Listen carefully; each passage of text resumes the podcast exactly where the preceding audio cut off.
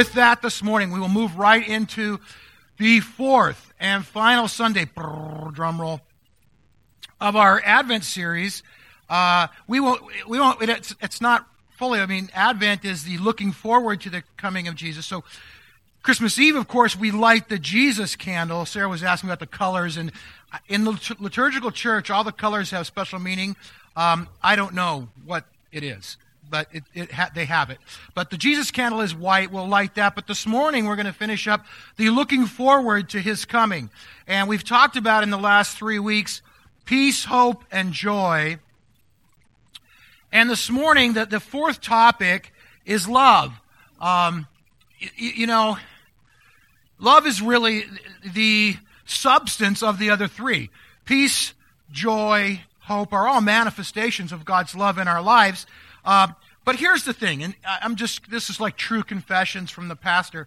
Um, it's days like this, you, you, you, okay, so the topic this morning is love, right? God is love. Where, what am I, how do you do a 20 minute message on love? Really? Where do I, where do I even begin? Uh, so bear with me. I, I'm going to give it my best shot. I narrowed the topic a little bit. Oh, you can't read it. I put it in black. But my, my title this morning is What Does Love Look Like? So I narrowed it down just a little bit. What does love look like? Pray with me, and we will uh, jump in, and I will do my best to get through it as quickly as possible. Father, uh, you're so good, and uh, we acknowledge that you are love. Would you help us this morning by your Holy Spirit just to uh, receive in our hearts uh, and in our minds a little deeper reality and understanding of your love for us and the sacrifice that you made on our behalf? In your name we pray. Amen. I don't know if you guys have ever done this or not, or if you have done it, if you've ever acknowledged it or not, as long as we're doing true confessions. But human nature, uh, there, there's a tendency to sometimes project onto God our expectations of Him. Anybody know what I'm talking about? Um, you know, if I were God, and you might, and you don't really consciously say that, but if I were God, this is the way I would do it. And underneath that is sort of the idea, and that really is the way that He should do it. Anybody with me? Couple of you. How about this? Okay, let's really be honest here. Have you, you ever find yourself just a little bit annoyed with the way God does things? I mean, I'm just going, seriously? Really? Come on. Um, you know, here, the problem, of course, is that we are created in the image of God. God is not created in the image of me. But sometimes I, I really kind of wish that He was. I wish that God would think a little more like I do. Um, of course, I'm joking a little bit. We all know that won't work. We are, we are, we are finite beings. We're limited in our knowledge and understanding. We're fallen beings. We have a sinful nature, and let's be honest, we're really not all that smart. So, God is uh, substantially ahead of us. And yet, in all of, our, all of us is that sort of idea sometimes that we think we've got it figured out. We know how this should work. And, and we, we continually project onto God some of our expectations. Uh, one illustration of that, and it's a big one that fits our topic this morning, is this. Historically, uh, you know, in just world history, women have not been given as many educational opportunities as men. Now, today's culture, that's changing a little bit, but historically that was true. And it's, as is the case, sometimes even more so in the church than outside of the church. So uh, when you read theology, all the, all the theologians, the historical theologians, are all men. All right? Uh, if you dig really deep, you can find some very obscure little theology, uh, you know, quotes by women, but by and large, now it's historically all the theology books are written by men. That, that's changing a little bit the last 50 years or so, 25 years or so, maybe even more. But as you read historical theology, they're written by men, and so what do you suppose God looks like in those books? Well, he, he looks like men want him to look. Um, and, and, and you know, it's kind of how they would do it if they had all that power. Uh, and of course, if you ask any woman, she'll tell you that it's not a good idea, not a good plan at all. Uh, and they're, they're usually right. But in our culture, especially, so Western culture, uh, God is that we have this image, this projection of God. God is in control, which He is in control. But not only is He in control, but He's also kind of controlling. And he really directs things with sort of an iron hand. He's kind of like the guy in the in the control room, and he's giving his directions and his orders, and everybody's doing what he says all the time. Uh, God is very independent. He acts on his own, doesn't need a whole lot of outside help. Uh, he's invincible. You can't get to him, can't hurt him, can't touch him. Um, like I said, doesn't need help from anybody. Not a lot of emotion, uh, not a lot of passion, very stoic, very strong. That's the God that we so often see. On top of all that, you know, God never ever suffers because, as we know, big boys don't cry, right? And while you're at it, get the hell off my property. Um, but is that not sort of sometimes the projected image of God? That we see God is just ruling with an iron fist, He's in control, and everybody else has to do what He says. Um, and that's the way guys would do it if they were God. Uh, sometimes add into that mix, uh, you got to get big and loud and turn the volume up a little bit to let everybody know that you really are in charge and you're really going to have your way. And we see this so often in kind of this image of God's wrath and God's judgment coming. Every time there's a, I, I always, every time there's a natural disaster, hurricane or an earthquake or, or a tsunami somewhere, I cringe because I know that any number of different teachers and pastors and prophets are going to go on and say, well, this is God's judgment on those people for this reason. They're sinning, and they got judged for it. And, and so we blame the victims, right? Um, it was, int- I, no, I'm not going to go into it. Don't get me started. Um, that, is a, that is the image of God made in our image. It's a picture of God made in our image. We've created God to be the way that we think he should be. Typically, people typically believe in a God that uh, looks like them, thinks like them, shares their opinions, uh, is on their side, and will help them destroy and wipe out their enemies uh, if they get in the way. And, and that is very, uh, very much the historical, theological sort of thinking of Western culture about the way that God is. Here's the problem uh, it's amazing. When God shows up in person, as a person, he doesn't look anything like anybody expects him to look. He's not like that at all. He's, he's, he's so different and he's so radically different that even his friends, his family, his closest followers, his disciples, people that have committed their life to him, even, even they question him, they doubt him. Um, you know, his own family, Jesus' family, when he shows up, thinks he's crazy in Mark, he tells us Jesus entered a house, and again a crowd gathered. Wherever Jesus would go, crowds would gather.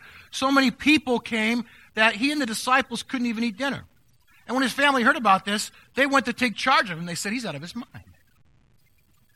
His family thought he was crazy. John the Baptist was Jesus' cousin. We talked about John a, a couple weeks ago.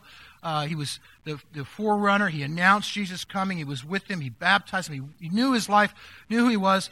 All of a sudden, John's life isn't going well. He's in prison. He's facing execution. He, he doesn't know if he'll be executed. Ultimately, he was. But he realizes that's a reality that could happen. He begins to doubt, and he says somebody to ask Jesus, Hey, are you really the guy? Are, are, you, are you the guy, or did I get it wrong? Did I somehow, somehow miss this? Time and time and time again, his disciples keep asking him, Jesus, now are you going to establish your kingdom?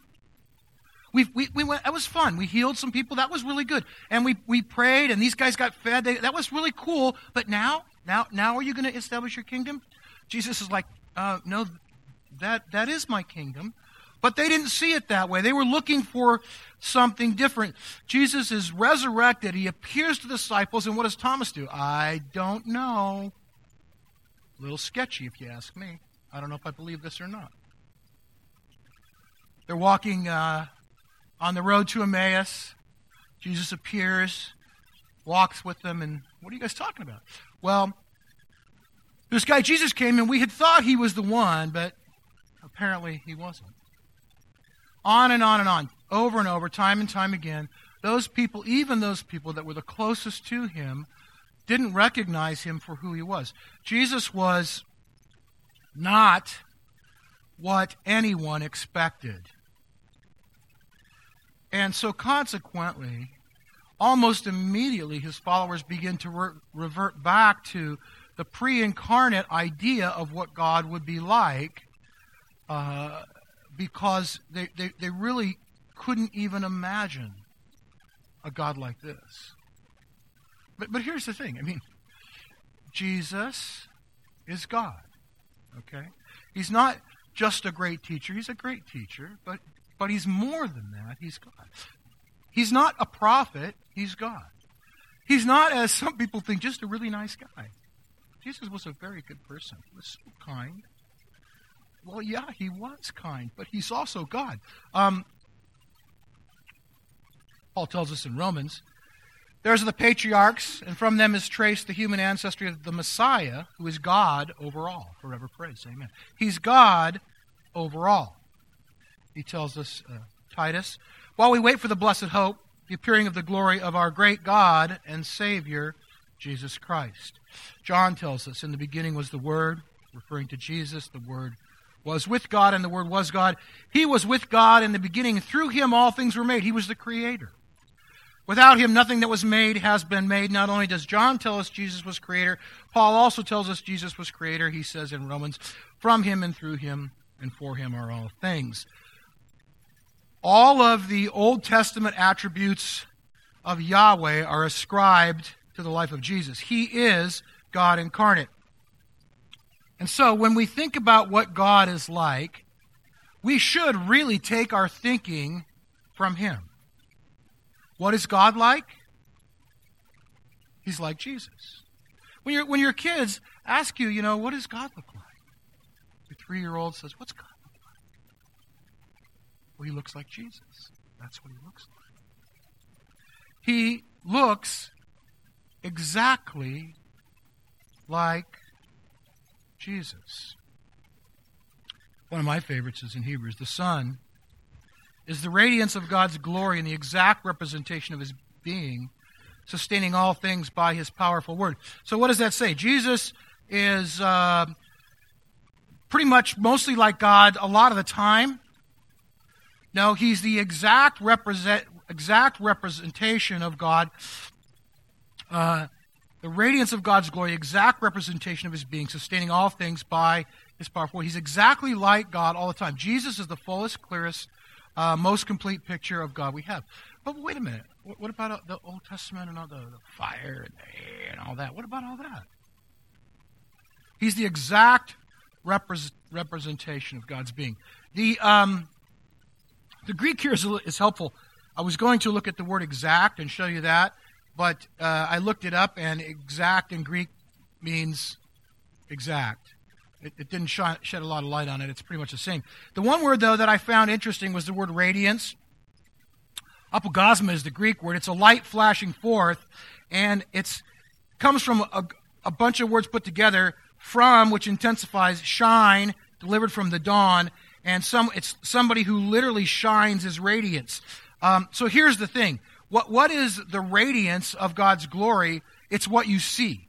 If you you you know we you can't look at the sun right? If it's too bright you can't see the sun. But when we see the sun what do we really see? We see the light coming forth from the sun. We can't see it but we see what radiates from it. So the radiance is really the visible part of what's invisible. So jesus is the god you see. Jesus is the visible of what's invisible. He is the god that we see he tells us that himself. He says, Anyone who has seen me has seen the Father. He wasn't at all what people thought he would be. Jesus was not what anyone imagined. First of all, of course, he came as a baby, right? That's what we're talking about at Christmas time. Jesus wasn't controlling at all. Of course, he wasn't controlling as a baby, although kind of babies are kind of controlling, actually not not not intentionally, I suppose, but um, but as he matured and grew and began to enter into really his ministry and his interaction with the community and the people around him, he wasn't controlling as well. One of my favorite interactions, although it's uh, heartbreaking, Uh, but I but I love it nonetheless. Is his conversation with the rich young ruler? You know, he comes and he says, "What do I got to do to inherit eternal life?" Just follow the commandments. It's easy. Oh, I've I've always followed the commandments. Oh, okay. Then all you got to do now is just sell all you have and give it to the poor, and then follow me. And what does it say? He went away sad. He couldn't do it. He couldn't make that commitment. But what did Jesus do at that point? He let him go. He let him go. He, he doesn't force anyone. He doesn't manipulate anyone. He doesn't coerce anyone. He invites people into relationship with him, but he doesn't control them. Jesus is not the independent and invincible God that we picture him to be. He's both dependent and vulnerable. What you say? First of all, he's dependent upon his Father, isn't he?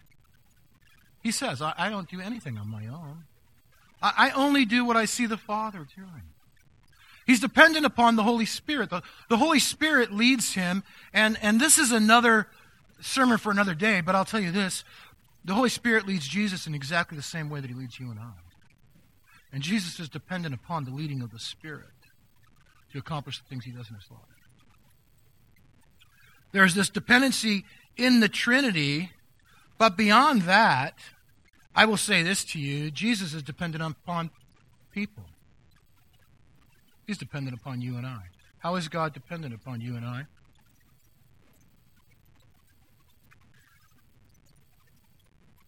He doesn't act unilaterally. He involves and includes us in everything he does because it's not.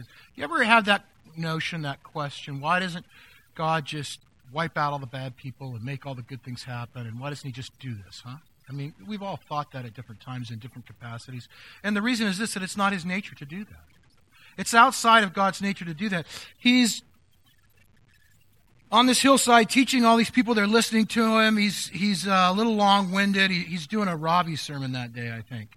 Um, for some of you that have been here, you understand that. Robbie can, he's a great guy, but he can talk. People are getting hungry. And the disciples are also, I think, doesn't say, I think they're getting hungry. And they say, hey, Jesus, we got to get these people out of here. It's dinner time. Send them home. And what does Jesus say to them? You give them something to eat.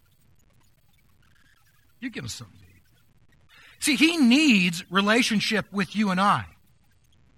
It's not in his nature to function independently. Jesus is, is, is, is not stoic, he's emotional.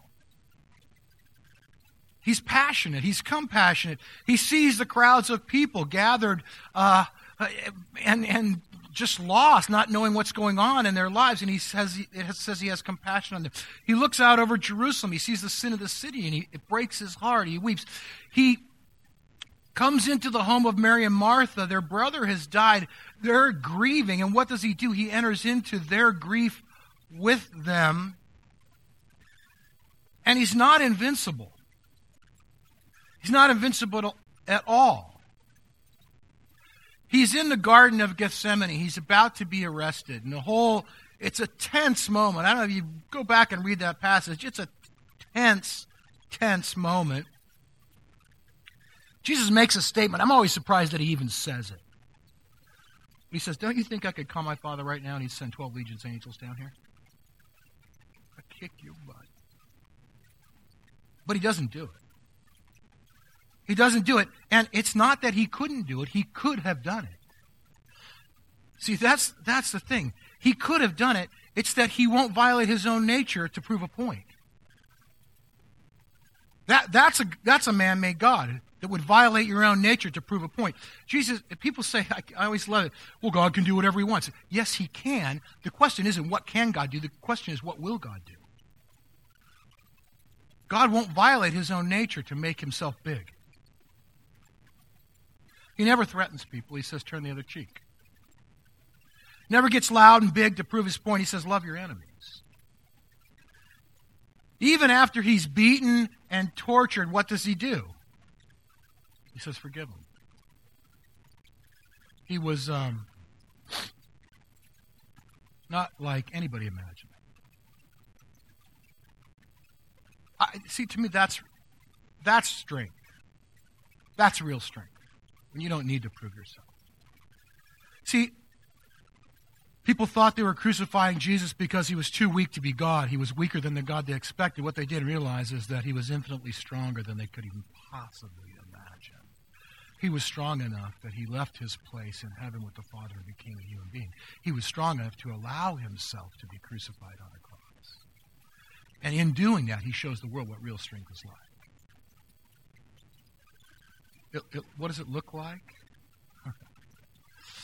It, it, looks like a God who uh, walks in and lives in self sacrificial love all the time.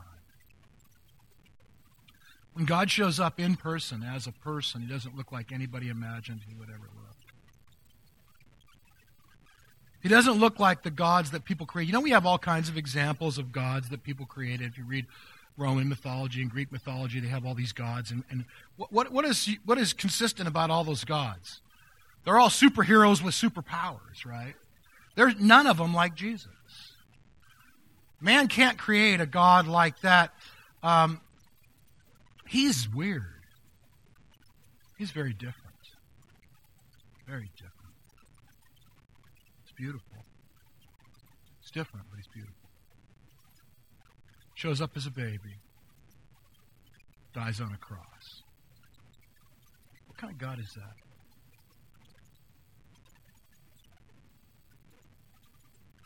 Not a God that people created, that's for sure. It's a God who is the essence of self sacrificial love. It's a God who created the world, who sustains the world, keeps it in balance every minute of every day. It's the same God that's here right now. He's here with us today. He's continually with us. He's a God who wants you and I to know that same self sacrificial love in our own lives.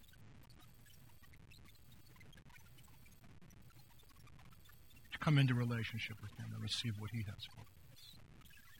God who shows us what love looks like. Why don't we go ahead and uh, stand?